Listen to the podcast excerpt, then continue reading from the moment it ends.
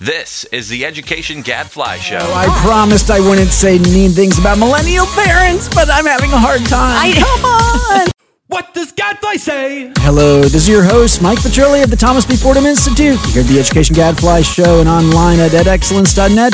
And now, please join me in welcoming our special guest for this week, Kristen Soltis Anderson. Kristen, welcome to the show. Thank you for having me. Yeah, Kristen is a pollster. Do you like that for, uh, term? Is that okay? You know, it used to be a fairly neutral thing you could say about yourself, but now pollster has become like saying you're a lawyer or a lobbyist. uh, what, what, what can we say? A uh, researcher, well, Researcher. opinion researcher. ah, good, and co-founder of Echelon Insights, a research and analytics firm. Also, please welcome my co-host David Griffith. Hey, Mike. Always a pleasure. You have never been a lobbyist or a pollster or a lawyer, I don't think, right? I am uh, descended from two lawyers. Ah, okay, but Well, technically, I guess I shouldn't be running away from the word pollster since that is the name of my podcast, The Pollsters. Uh, so I, I really, this is, I can't disavow this, All but right, I'm, fair I'm, I'm a enough. It is what it is. yes. Well, David have- has us all beat as a former high school teacher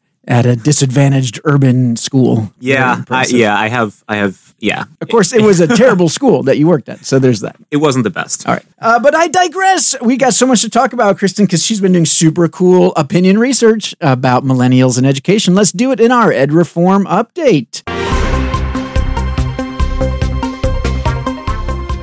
Okay, so Kristen, you've done now, I think, what two two rounds of surveys looking at millennial views on education reform. Latest one came out in December, and I'm always curious about you know what what do we know about millennials and their views on ed reform, and I'm also particularly curious if we know anything about how they they uh, they are different from the views of say Gen Xers or baby boomers. So let's get to it. What do you know? In our study, we focused on folks who are parents of students in the K 12 public schools and who are also millennials. So Yeah. these are people born between 1981 and 1996. Um, in so you know some of the folks in our research had kids in high school. I mean they they had children very young and so now they are the parents of high schoolers. So this is not just you know parents of kindergartners and things like that. I think Yep. sometimes people assume millennials means the kids these days. That that's Gen Z. Gen Right. Z is the kids Is these the days. kids, right. Millennials are like mostly in their you know in their 30s. Right. Um, but what we found, we, we really focused this project on the issue of accountability. Mm-hmm. What should schools be accountable for?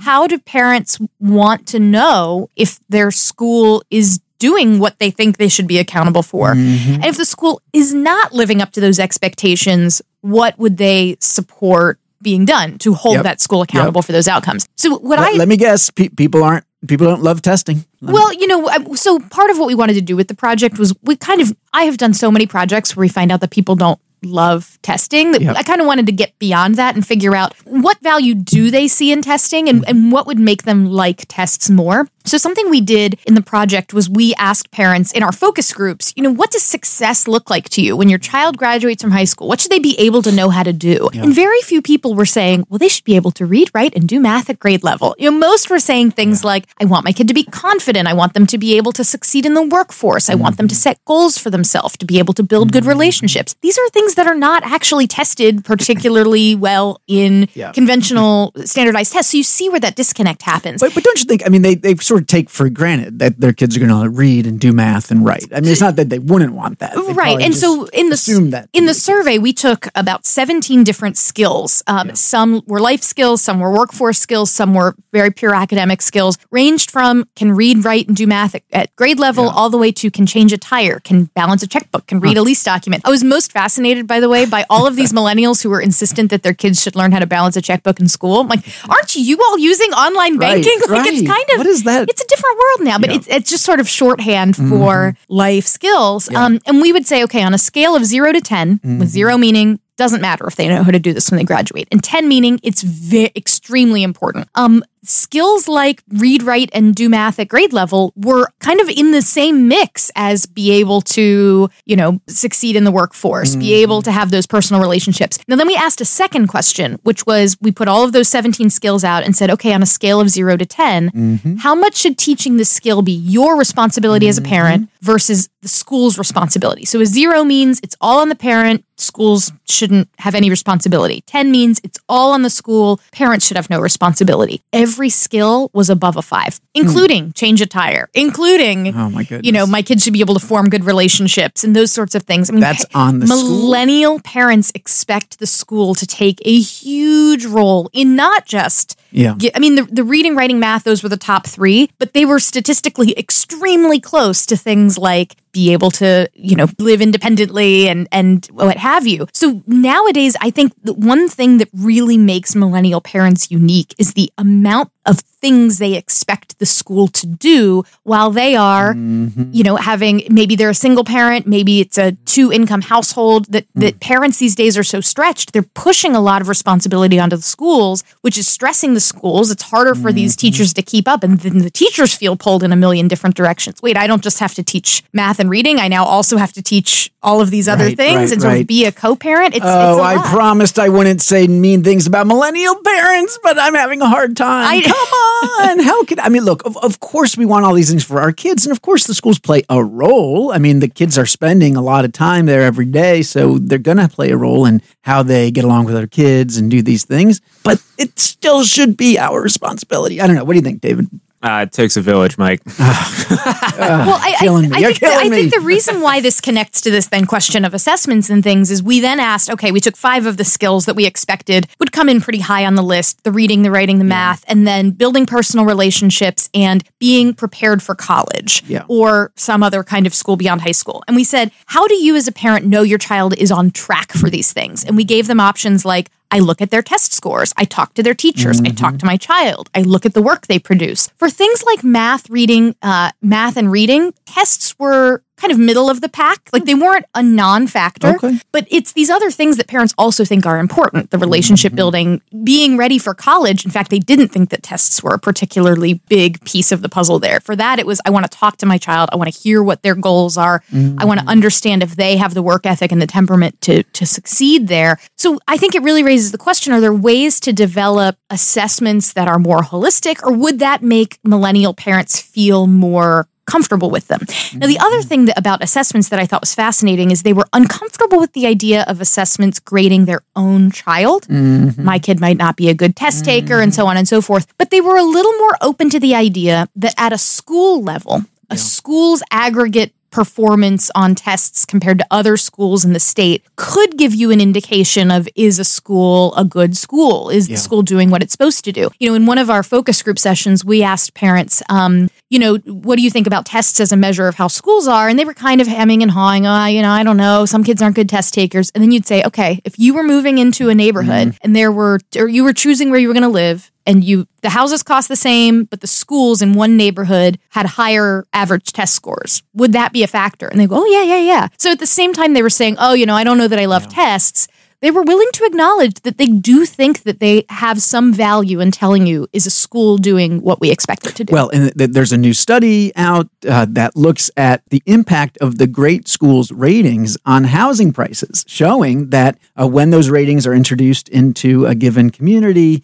uh, suddenly you see the housing prices go up significantly more when the schools do well. So we actually, I mean, this this means there is real behavior out there in the marketplace. That of course parents pay attention to those scores, and and for their own kids. Look, this is right on track with what we've been learning from the Learning Heroes research, where they also find that parents don't take the test too seriously, but as a result. Many, many parents out there think that their kids are doing well, that they're on track uh, because the report cards are looking good and what they're hearing from the teachers is looking good. When we know, you know, that look, like it or not, the, these basic skills do matter. They do predict whether kids are going to be ready years later for college. And so, you know, how do we help parents understand and face some difficult news that their own kid may not be on track and may need help and may need the parent to do something about it, including if they have to, looking for a school that's going to serve their needs better. One of the things that I think is perhaps missing when it comes to millennial parents is an understanding of how assessments have changed since they were in school. I mean, I grew up in the state of Florida. I took the FCAT tests. It was the mm-hmm. Scantron bubble mm-hmm. sheet. Mm-hmm. I mean, I know that the world of assessment looks different than when I was in school. And I think a lot of millennial parents, you know, we grew up in an era where we did take a You lot of tests tests. in That's right. schools. And so there I think in some cases there may be an assumption that the tests that our there our kids are taking now are are the same as what we took and we thought those tests were kind of silly and not a good indicator of where we were and so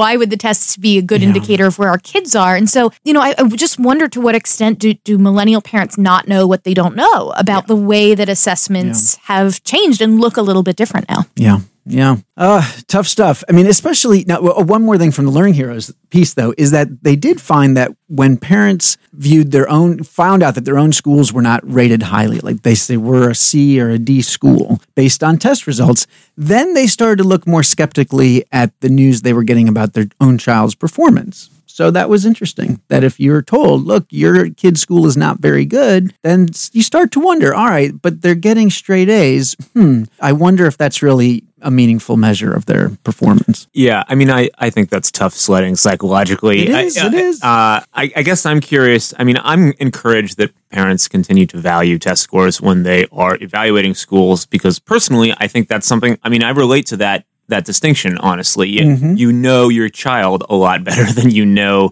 some school that's out Yeah. there in the universe, and so you're simply open to more new information, and and new information does more for you Mm-hmm. uh, in that case. So. I I guess I mean my guess is you also found that millennials are all uh, are more open to school choice or at least more just sort of fluent in it. Is that Well, fair? So, in our research that we did last year, we focused a lot on school choice. And what we found was that it varied in our focus groups, it varied dramatically by what location you were in. So, we did one focus group here in the mid Atlantic in a community that did not have a big tradition of school choice. And here, the, the parents we talked to were, were a bit more skeptical. They were concerned about, well, what, what will this mean?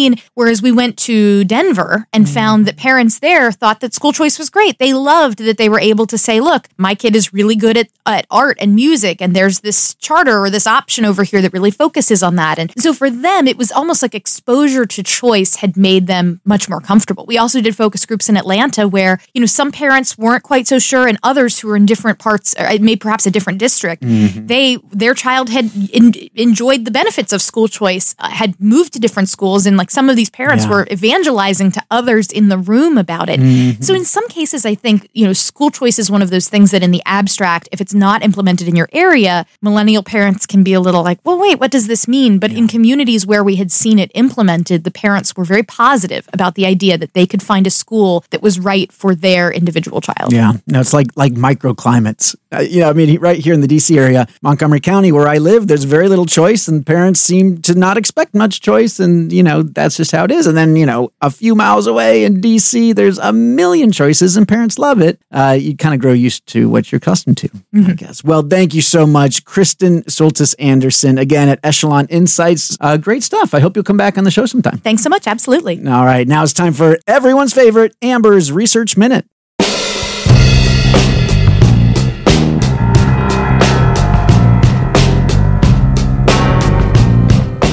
Amber, welcome back to the show. Thank you, Mike.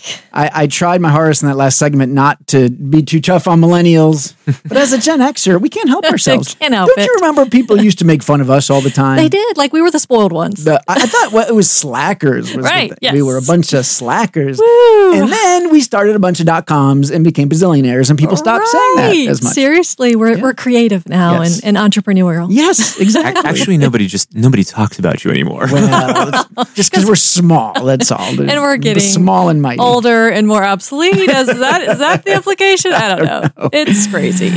So, what you got for us? Uh, we have a new study by Matt Chingos and colleagues at Urban Institute that looks at the effects of the Florida Tax Credit Scholarship on college enrollment and graduation. This is an update. Uh, folks, if, if you follow these types of studies, uh, another one came out in the fall of 2017. okay. But this is expanding upon that study because now they can look at private and out of state colleges, which they weren't able to do before. Cool. And they have a longer time frame for college enrollment data. Now they're looking at through 2018 before they were through 2016. Okay. Um, they just for those who don't know too much about the program provides private school scholarships to more than 100,000 low-income students annually, which is a lot. Mm-hmm. Largest program of its kind. Florida taxpayers receive a 100% tax credit for donations to scholarship funding organizations, which provides tuition assistance for low-income students to attend private schools. Participants must have a family income of up to 260% of the U.S. poverty threshold and receive scholarships up to $6,000. Mm-hmm. It was started in 0203.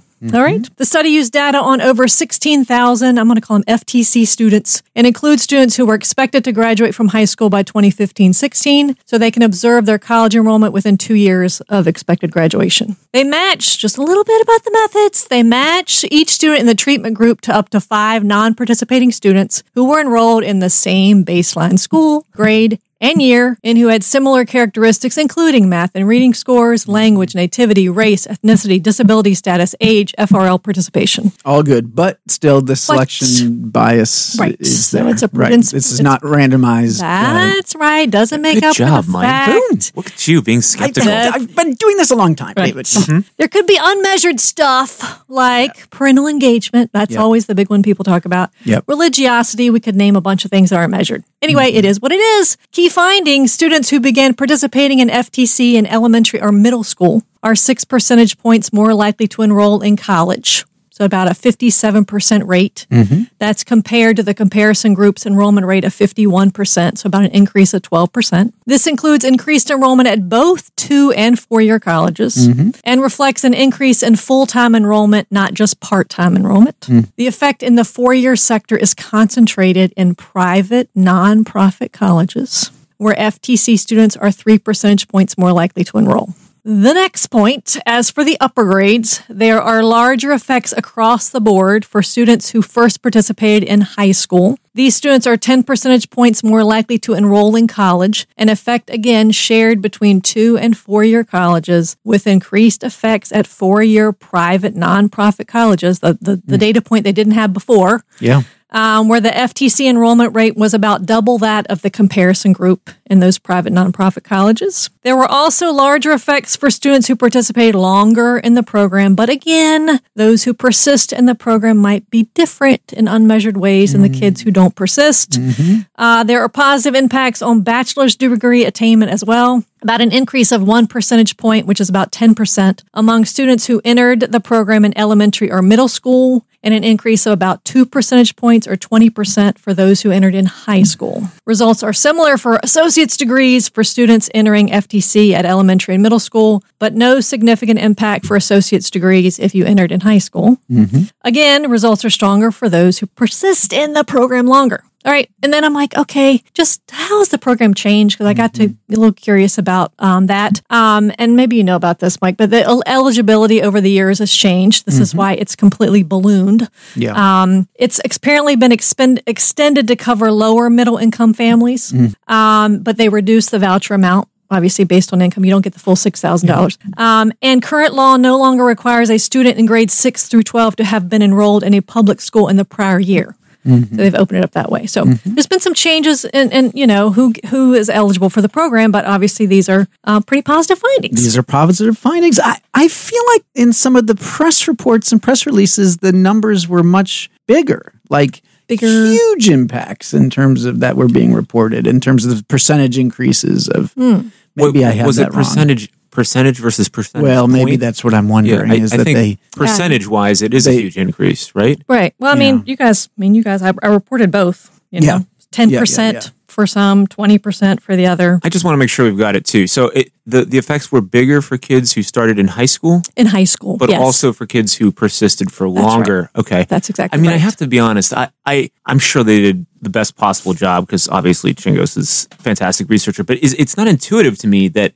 it would have a bigger effect in high school. yeah, where they Yeah. where they came in high school. Yeah. No, I, mean, it know. I does mean, make me wonder. uh, Well, it makes you wonder. Right? Is it something about the comparison group, or I don't, I don't know? Yeah. Mm-hmm. Right. I mean, then again, you think about look, if you're starting in elementary school or middle school, that's a long time until you get to college, right? So there's a lot of intervening, factors. Mm-hmm. Yeah, Right. versus, uh, you know, Right. high school's obviously right, right there. right there. Boom. So, and and i- if there's a lot of kids who are not persisting, I mean, do we have a sense of that? Is it Uh, I mean, I'm sure they did. I didn't. I didn't dig in. All right. I mean, it. maybe that's just there's not that many kids actually making it all the way from elementary, Elementary middle, and to- you know, and and so sure, if you drop out or you you end up going to a public high school uh, after going to a private uh, elementary school and middle school, then maybe that's a, a factor. Maybe. Yeah, I mean, look, obviously it's good news, right? I, my takeaway is that at worst it's doing no harm, right? I'm, I'm sorry, I am. I'm, I am. I'm sorry. I'm What a concerned. downer. I don't know. I'm a little. I am a little concerned about the selection here, just because I.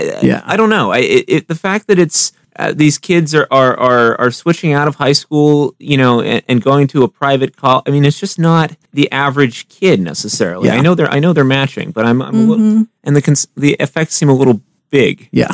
Well, it look. This is, I think, good news. It is good Uh, news. and and it, it's also Florida, which has I consistently showed big, bigger impacts for this program than a lot of other Right. places. And it's so you'd keep wondering what is it that Florida is doing right. On the surface, on the books, you'd say, you know, we look at their policies and say there's not a lot of accountability. Um, I mean, the schools have to participate in a statewide evaluation, but you don't get to see the results by school level Right. um, in terms of testing or anything. On the other hand, what people have pointed out is that the the the nonprofit that run that oversees Mm-hmm. most of the program, Step Up for Students, does play a quality control Yeah, role. that's what I was going to ask you. Yeah, and exactly. and they you know they end up they have pushed some schools out of the program. Mm-hmm. They have you know, and so they kind of people have said they play a little bit like a charter school authorizer, Mm-hmm. uh, and so maybe some of that stuff is having an impact versus Right. places where it really is uh, both both in terms of policy and in terms of practice. There's really no quality Yes. control mechanisms for the schools. I mean, the other thing it just makes me wonder, right? Too is I think the outcomes matter, right? So it's, it's entirely possible that mm-hmm. that the kids who go to these schools are not subject to the same sort of accountability pressures, Yep. right? And mm-hmm. and and so I I just I don't know. I, I wonder this with mm-hmm. all of the voucher research, which is like I really want. I mean, I do think these are the right outcomes. Right, even though in some ways it's fuzzier, uh, because it's just such a different environment for the school to participate in, and and so it's entirely possible that uh, you wouldn't necessarily see effects in test scores, or you'd see a negative effects, and then and then you would wind up realizing three or four years later that actually the kids were doing well in all kinds of other reasons outcomes. at the post-secondary level. Now, Mike's now, making I've- a face at me. Well, no, I've I'm just this- saying. No, no, I know, but I've I'm had trying this- to square this with like Yes. you know the Well, I- research yes. and other stuff, But I've and had figure this, out what's going right, on. Right, right. Yeah, no, it just okay. reminds me of the debate. read the I've had this with Jay Greene and Pat Well, it's, it's not the same point and, as saying that it's uh, bad to test kids, right? No, but but the point is, uh, I I'm curious now. I'm trying to remember for Florida if they have found test positive test score impacts because this question of whether Right. the test score outcomes and the long term outcomes line up. line up, right? Which, in my opinion, the most of the time, even in choice programs, we still do see them heading in the same, Same direction. direction. Well, and I think I mean for me because I'm on I'm on your side with this one, right? you. But like I am. I mean, I wrote a whole column about it, right? You but it, it just be if even if they don't line up perfectly, it doesn't follow that you shouldn't have accountability, Yeah. right? So I Mm-hmm. mean, you have to have some sort of window into what's happening. So anyway, it is complicated, All right. honestly. Well, good. complicated. Shoo. Complicated, but good. Thank you so much. And I'm you glad- didn't even complain. I was longer than a minute. It's fine. It's an important one and an update, but still pretty significantly I updated. think so, right? When you can include the private school and you yeah. got a longer trend line. So, Yeah, yeah. good stuff. Ah. And it was written well. Like it was written for, it was a research brief written well. It was We love lay you, friendly. It had just enough methods for those people who just don't like methods. So, Good. anyhow, there you go. well, especially because it was so long. That is all the time we've got for this week. Until next week, I'm David Griffith. and I'm Mike Petrilli of the Thomas B. Fordham Institute, signing off. The Education Gadfly Show is a production of the Thomas B. Fordham Institute, located in Washington, D.C. For more information, visit us online at edexcellence.net.